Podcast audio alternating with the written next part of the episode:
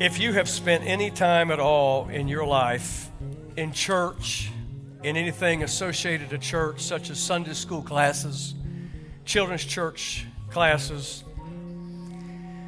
family Bibles, there is a picture that all of us have seen multiple times in our life, and it is the picture of Jesus standing at the door knocking. The artist used Revelation chapter 3, verse 20 for that depiction. Behold, I stand at the door and knock. I'm going to give you the King James. If any man heareth my voice and opens the door, I will come in and commune with him and he with me.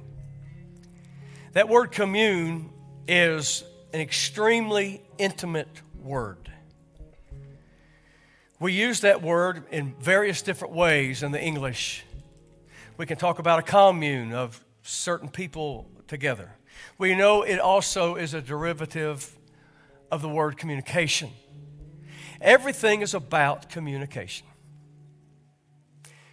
Whether you're talking about personal relationships, spouses, boyfriend, girlfriend, best friends together, whether you talk about business, making sure your business is flowing correctly. There has to be proper communications. If we're talking about military operations, there must be excellent communications. If you're talking about anything, there has to be communication. Today, again, not by design of us getting together and mapping out the service, but you already see where this service has gone, and I felt directed the same way to once again talk about the highest level of communication, and that is prayer. Prayer is much more than just this thought.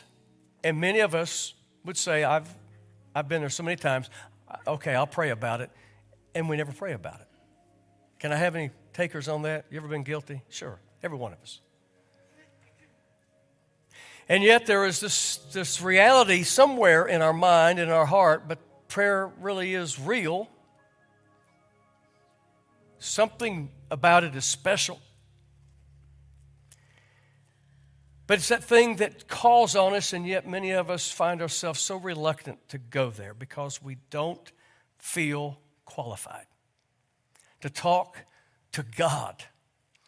I mean, most of us would be absolutely nervous if we were called upon to have a personal meeting with the governor of the state or a senator, president of the United States, whatever. We, we would feel the pressure. I'm going to talk to somebody extremely powerful. And yet, prayer gives us the opportunity to talk to God Himself. I'm not going to ask you to stand as I read, but I want you to turn with me to Acts chapter 12. Because if I ask you to re- stand for the reading of the word, you'd be up the whole service. Because today I feel directed to go a little different. I want you to see the unfolding of something about prayer. Acts chapter 12, the first five verses says, About that time, Herod the king laid violent hands on some who belonged to the church. He killed James, the brother of John, James and John, the sons of Zebedee, with the sword. And when he saw that it pleased the Jews, he proceeded to arrest Peter also. This was during the days of unleavened bread, and when he had seized him, he put him in prison, delivering him over to four squads of soldiers to guard him, intending after the Passover to bring him out to the people. So Peter was kept in prison, but earnest prayer for him was made to God by the church. We got to soak in in this minute, get this picture of what's going on. And we can parallel it to day as well. I mean, we are greatly concerned about our country. We're very concerned about the globe. The things we're hearing out of Afghanistan shake us to the core the things that we're witnessing in this country with pandemics, with fires on the West Coast and hurricanes up the East Coast, earthquakes in Haiti, on and on and on. Is there something going on? And what does it cause us to do? Do we find ourselves cocooning? Do we find ourselves just trying to run? Do we find ourselves yelling, screaming, nipping at others? What are we doing? We got to ask ourselves are we praying? Are we praying? In this picture, we see a time of great turbulence, and we you got you got to get this picture. If you don't know much Bible at this point, when you mention James and Peter in the same conversation, you know two of the three that was closest to Jesus' ministry are affected in the story.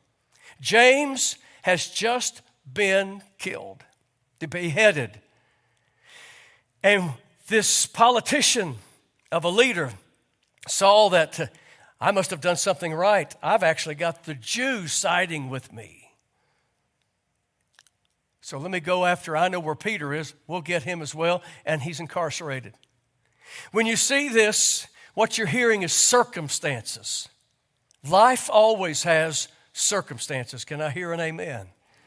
I don't care what day of the week is or circumstances. There are some that we know before the day starts, this is going to be a tough day. I'm anticipating struggle. There are circumstances that's lined up. I know so and so is not happy with me. I know that the budget is, is, is pretty lean right now. Or whatever the case is, there's always circumstances. Sometimes uh, those circumstances blindside us. We didn't see this coming at all. Sometimes it seems like, am I ever going to get off this squirrel cage? I'm just spinning, spinning, spinning, spinning, and I'm sick of circumstances circumstances. I just want to go find a bottle somewhere and to drink it all and just lose my mind. Circumstances. In this situation, it's, it's pretty dire. I mean, there's been a murder going on, and it's pleased the people. And now, can you imagine the church?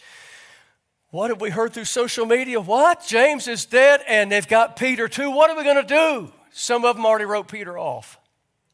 But some of them started praying. In this particular story, we also find out immediately now. Herod says, I've got one, it's pleased them. You know what was in his mind. We're also going to kill Peter. But the calendar got him, and they got into days of unleavened bread. And he's trying to court the Jews, so I can't do a thing for a few days, so I'm just going to incarcerate him. And when you read a little closer, and I'm not just going to put a detailed guard on him, four squads.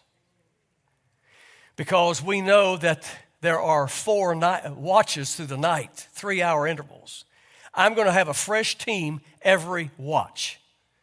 And not only am I going to incarcerate him uh, in the standard way of chaining him to one of the guards, I'm going to get two chains out and I'm going to chain him on both sides. Circumstances are pretty dire.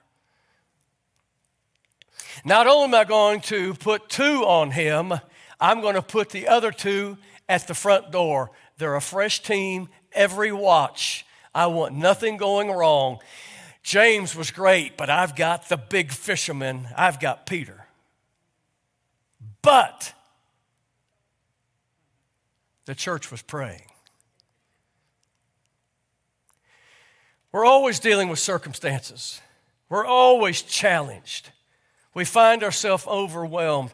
And what we got to hear from His Word again, and the Spirit of the Lord is dealing with us, is this thing called prayer for ourselves. Is it that thing that I know about, or is it something that I've always entertained, but I don't know how to get started? Or there's, I always had those others that I had such confidence that they were walking saints and we could call on them either personally on the phone or meet them at church or just know somehow they're the ones that come up and say i've been praying for you this week and they had no knowledge through your communication but some other communication had told them i need to pray for so and so today. We've all been there. And yet there's something calling on each one of us from the youngest the one streaming right now to the oldest. There is something as we become believers in the Lordship of Jesus Christ, there's something that happens to us. There's an endowment of the Holy Spirit that comes into our life at salvation. And already there is that within us that's reaching heavenward to communicate for us. Whew, come on, somebody. Paul writes on later, he talks about the fullness of the Spirit and talks about there's times I don't have any words in my natural tongue, but there's those utterings that come from the Spirit in me communicating to the Spirit above me. It's this thing called prayer. There's some listening right now says, I'm glad you're dealing with this, Pastor, because I, I just don't feel qualified. I just don't feel like I'm old enough. I just don't feel like I've got years behind me. I'm not a veteran yet. And, and so i will wait till my time comes and then I'll become a prayer warrior. But you see, the only way you learn how to pray is to pray. Whether it may be something as simple as, you know, tell the rest of the family, I'm just going to go back to my bedroom. I don't want anybody bothering me. I'm, I'm, I'm going to learn how to pray. Sometimes it's being with somebody else that's already engaged in prayer, and you just listen. How many have ever learned how to pray by listening to somebody else? A woman in Monroe, Georgia several years ago. I was in my early 20s, but uh, Sarah Allen was one of our Sunday school teachers. She was Aaron's first teacher in Sunday school as a, as a little tyke. And she was one of our teachers, and I said, Tell me your story. She said, Oh, I can tell you the story. She said, I live next door to the Stows in the Mill Village. And she said, uh, I've always been a big gossip. I love gossip. And she said, these, these wonderful people, but I woke up one day early, couldn't get back to sleep, and I heard them arguing next door. The windows were open in the summer. We didn't have air conditioning. She thought, oh my, they actually fight with each other. I can't wait to listen in. She says, I went up to the window and listened a little more intently. I realized they weren't fighting, they were praying at 4.30 in the morning before they went to the mill to work. She said, I bowed my knee right there and said, Okay, I want what they've got, and gave her heart to God. This thing called prayer just keeps calling us. And, and again, it is, that, it is that gift that God gives us. It's the most honest time of our lives when we're in prayer. There's never a time that we're more open and honest and naked before anybody than in prayer. It is that privilege of coming and just saying, God, this is how I feel today. I am sick and tired of so and so, and I just want to tell somebody, so I'm going to tell you, God. God, I am sick and tired of me. God, I am ticked off at you. God, I'm scared. God, I'm troubled. God, I got a medical report. I, I, I just thought if that ever come my way, I'd be able to handle it. I'm falling apart. I don't know what to do. God, I'm, I'm, I'm in jeopardy. I may lose my job. I've always just said, oh, I'll go find a job, but I've been doing this so long, I don't know what else I can do. I'm anxious.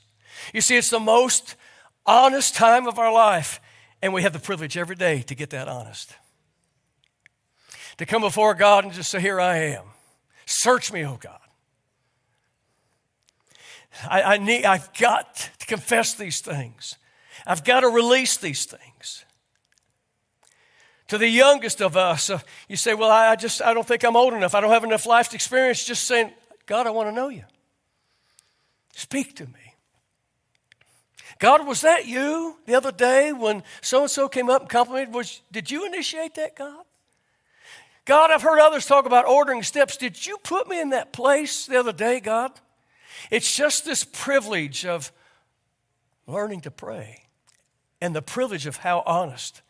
Several years ago, pastoring in Scottsdale, Arizona, I started just giving the congregation opportunity to learn to grow. Again, that church, 85% grew by conversion. I didn't have two, second, third, fourth generation Christians. And a couple that had moved there from Cincinnati, she was a believer, he wasn't when I started this, said, I just, we're just going to go to Scripture. Can you pray with me one hour? What Jesus asked his disciples in the garden. I said, I know it's elementary, but find a place in your homes and put a clock on it and spend one hour. You may feel like you've prayed for everything you know in the first 30 seconds, but just hang in there for the next 59 and a half minutes. The wife, her name was Vera. She looked at her husband. She said, Are you going to do what Pastor asked? He said, Yeah. She said, Well, then I'll give you the bedroom. I'll stay down here. She said, We got praying. She thought to herself, I couldn't hardly pray because I'm thinking, Well, Ed's going to be down here in two minutes because he don't have anything to pray about. He don't know what the way he's doing. She said, I got praying and I realized, what time is it? It's oh, five minutes. He's still up there, 10 minutes. I can't believe. She said, I found myself just watching the clock. He stayed up there the whole hour. After an hour, he came downstairs. She said, Did you pray the whole time? I think I did.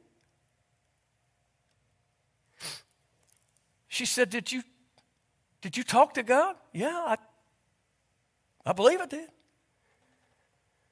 She said, Did he say anything to you? He said, Yeah. Really, Ed? What did he say? He said, Who are you?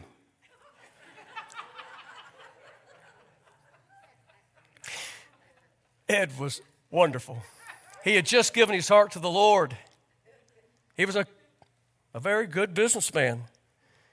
And as much as he was being comical in the morning to a wife that just wanted to dote on him and just protect him, he was also being honest. He realized that had to be a new flare sent up from the earth because I'd never tried to pray. The clerk of the church, a businesswoman, owned two fast sign franchises. Strong, brilliant. She'd been on Corps of Engineers developing all that green belt through Scottsdale. I never forget, I forgot about giving the opportunity, and she came up to me after about five weeks and she said, I prayed 59 minutes the other day, and when I looked, I thought, oh, I missed it by a minute. I called her by name and I said, You can put the clock away now. Because sometimes you'll pray for a minute, sometimes you'll be there for hours. You have begun your relationship. Look at Acts chapter 12, beginning at verse 6 now. Now, when Herod was about to bring him out on that very night, now you got to remember, let's back up to verse 5. So Peter was kept in prison, but earnest prayer for him was made to God by the church.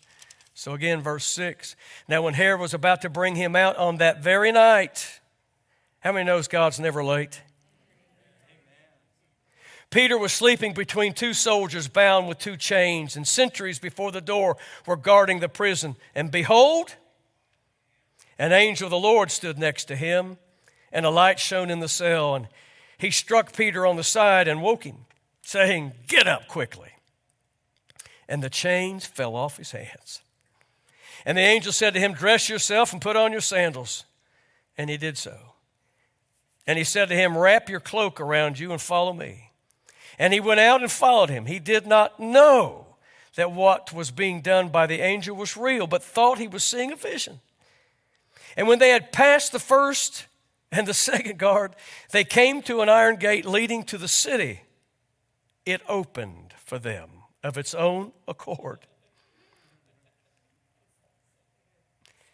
Folks, this is in the eternal Word of God that is truth. And it opened for them of its own accord, and they went out and went along one street, and immediately the angel left him. And when Peter came to himself, he said, Now I am sure that the Lord has sent his angel and rescued me from the hand of Herod and from all that the Jewish people were expecting. Again, what we have evidence of is a corporate prayer meeting. It wasn't magic. It wasn't a vision. It wasn't a dream. It was the reality of a praying church communicating to heaven and heaven being activated to move in the behest and the behalf of what they're calling for, asking for. Each move was reinforced by prayer of the angel appearing of speaking to Peter, of nudging him. He must have really been asleep. Get up and move quickly. Put the rest of your clothes on, get your sandals on. You're getting ready to get out of here. Have you ever been there when you know that you know in the moment God is moving on your behalf, but you just haven't caught up to the reality of it? God, I've prayed for this, but I just didn't know really when it might happen, how it would happen, but it's happening. But as much as He's calling on us for prayer, it is also don't miss the impact of corporate prayer. I'm challenging us today in this time of a pandemic, of increased numbers. What will tomorrow hold? The thing that we know that we have above everything else is the power of prayer. If we have to pray through virtual means, then so be it, but we can still pray. Can I hear an amen? When you hear testimonies of just a simple measure of names on a screen and people corporately praying over these needs and God moving, what else will God desire to do in our midst? It comes through the power of prayer, but the corporate prayer. Again, remember the unlimited power of prayer. You ever felt overwhelmed when two or three people were upset with you? You ever felt outnumbered in life? Can you imagine getting on a sporting field and the other team has 1,000 players and you're by yourself? You might feel a little inadequate. And yet, Scriptures bears out that one can chase a thousand demons. Greater is He. That's where? In me. They just had no idea who they were picking on. All they could see was the shell of a person, but they forgot to look a little deeper because God Himself is dwelling in the tabernacle of flesh called so and so. And when hell says, Well, we won't stop, you see, we got to understand hell. There's nothing nice about hell. When I hear these crazy statements, man, we partied like hell, you have no idea how stupid that statement is. There's no party going on in hell. Many times when the enemy comes against us in warfare, something about us says, Well, he's been on me so long, surely he'll give me a break. He doesn't give breaks. But if we submit ourselves, therefore, unto God and resist him, he has to flee. Only through the power of prayer. Again, the corporate meeting Hell says, I'm not going to stop. All right, I'm going to send 5,000 your way. But you see, they forgot that when just a second believer gets with that first believer, they'll chase 10,000. What we got to hear again is what the church is all about. We're a lot of things. We do a lot of things. There's activity, there's joy, there's fun, there's fellowship. And I'm not going to demean any of those things. They're all a part of the balance of what He gives us. But one thing above everything else that the Church of Jesus Christ represents and does that no other industry can do is pray in the name of Jesus. Oh, others can pray to Jesus and ask for salvation, but it's the authority of the church the blood bought church. That's why we're so vital to every community that we're in. The power of prayer.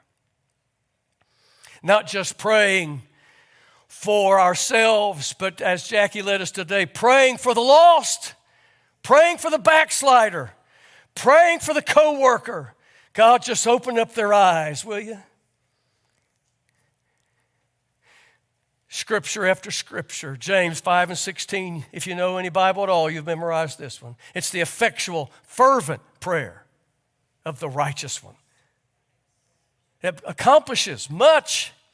But all through Paul's writings, 1 Thessalonians 5 17, pray without ceasing. Romans 12 and 12, be constant in prayer. Ephesians 6 and 18, praying at all times in the Spirit. Colossians 4 and 2 continue steadfastly in prayer and be watchful. It's the corporateness. You see, we need each other. But let's finish up this incredible story. Verse 12 And when he realized this, he went to the house of Mary, the mother of John, whose also name was Mark. That's where we get the Gospel of Mark, where many were gathered together and were praying.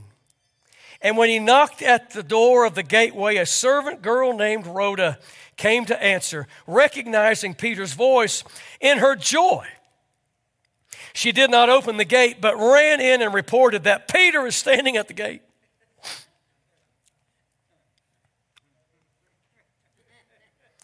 Now, the next thing you hear may throw you, but I'm going to show you something I'm sure many really didn't realize was happening to them. Because they said to her, You're out of your mind. But she kept insisting that it was so. And they kept saying, It is his angel. But Peter continued knocking, and when they opened, they saw him and were amazed. But motioning to them with his hand to be silent, he described to them how the Lord had brought him out of the prison. And he said, Tell these things to James. Now, James being the brother of Jesus, the pastor of the Jerusalem church and to the brothers. And then he departed and went to another place. Now, when that day came, there was no little disturbance among the soldiers over what had become of Peter. And after Herod searched for him and did not find him, he examined the sentries and ordered that they should be put to death, and they were. And then he went down from Judea to Caesarea and spent time there. Again, the power of prayer and corporate prayer. And now Peter knows what's happened to him, but here he is, standing at the door.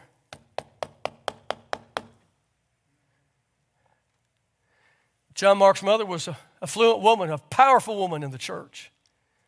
Had a nice place, large enough to have the corporate prayer meeting, and already had such a large place. It wasn't just a house with a couple rooms, had the courtyard. That's why you see, and Rhoda walks all the way out to the gate and she hears Peter's voice. She is so excited, she forgets to open the door for him and runs back. He's here. But what we might miss, many would interpret, well, they were praying and they were not praying in faith. They lacked the faith it took. No, this is the secret. Remember, we've just talked about all that happened as a result of the prayer. The secret here is the statement you've lost your mind. It wasn't Peter, it was his angel, because you see, back then their tradition was they believed that every one of us had a personal angel assigned to us. And that angel looked like the individual they were sponsoring. They believed that there was a being there they believed that prayer was being answered, but they had no idea what was coming of the angel. Is he there to tell us he's going over to deliver him now? This is why there was confusion. For a moment, finally, as they go back and forth, Peter comes in. It's really him. And I love that this translation got it right. You'll notice it didn't say, and they were shocked it says they were amazed. And there's a world of difference. Have you ever prayed and believed for something and really believed and really asked, but when it comes, did it not amaze you? Have you not prayed for healing and just wonder when it's going to happen? We've prayed for others and we've heard of healings, but Lord, it's never been me that was sick. And I didn't know the emotions that went along with sickness. And I'm asking for others to pray. And when that report comes back, it's negative now. Does it not amaze you? Amazing grace, oh yes.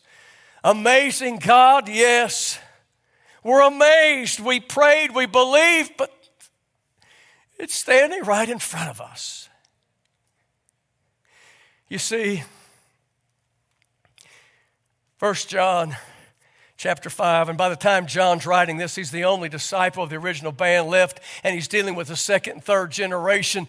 And now it's kind of watered it down, and he's representing no, no, no, no. You keep on believing because we know this. We have a confidence in prayer that whatever we ask in his name, if we pray according to his will, he hears us.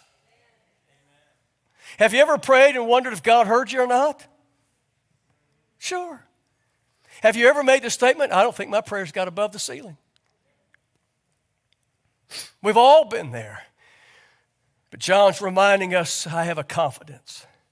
We have a confidence that when we pray according to His word and His will, He hears us. And if He hears us, we have a confidence to know we have what we've asked of Him.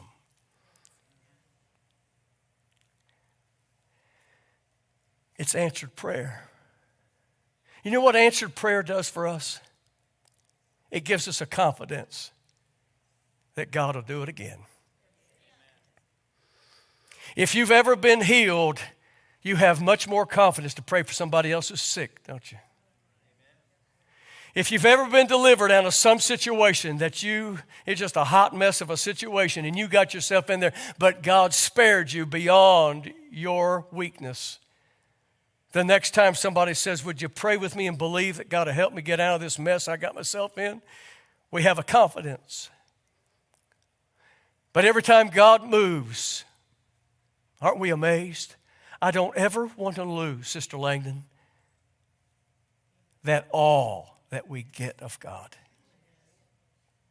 Oh my God. You answer prayer. The famous preacher of Philadelphia yesteryear, Dr. Donald Barnhouse, shocked his Philadelphia congregation one day when he got up and said, My title today is God Does Nothing Through Prayer. He changes nothing. His point was is how sovereign God is and always trying to get us alignment. But the one thing that he forgot that day, there is something that changes in prayer. It's us. Another great theologian of yesteryear, E. Stanley Jones, put it the best, and you can see this visual. He says, If prayer is a hook from a boat, and I take it with its rope and sling it to the shore, and it gets a hold of the shore, and I begin to pull, he said, Am I pulling the shore to me? Or am I being pulled to the shore? Would you stand with me today?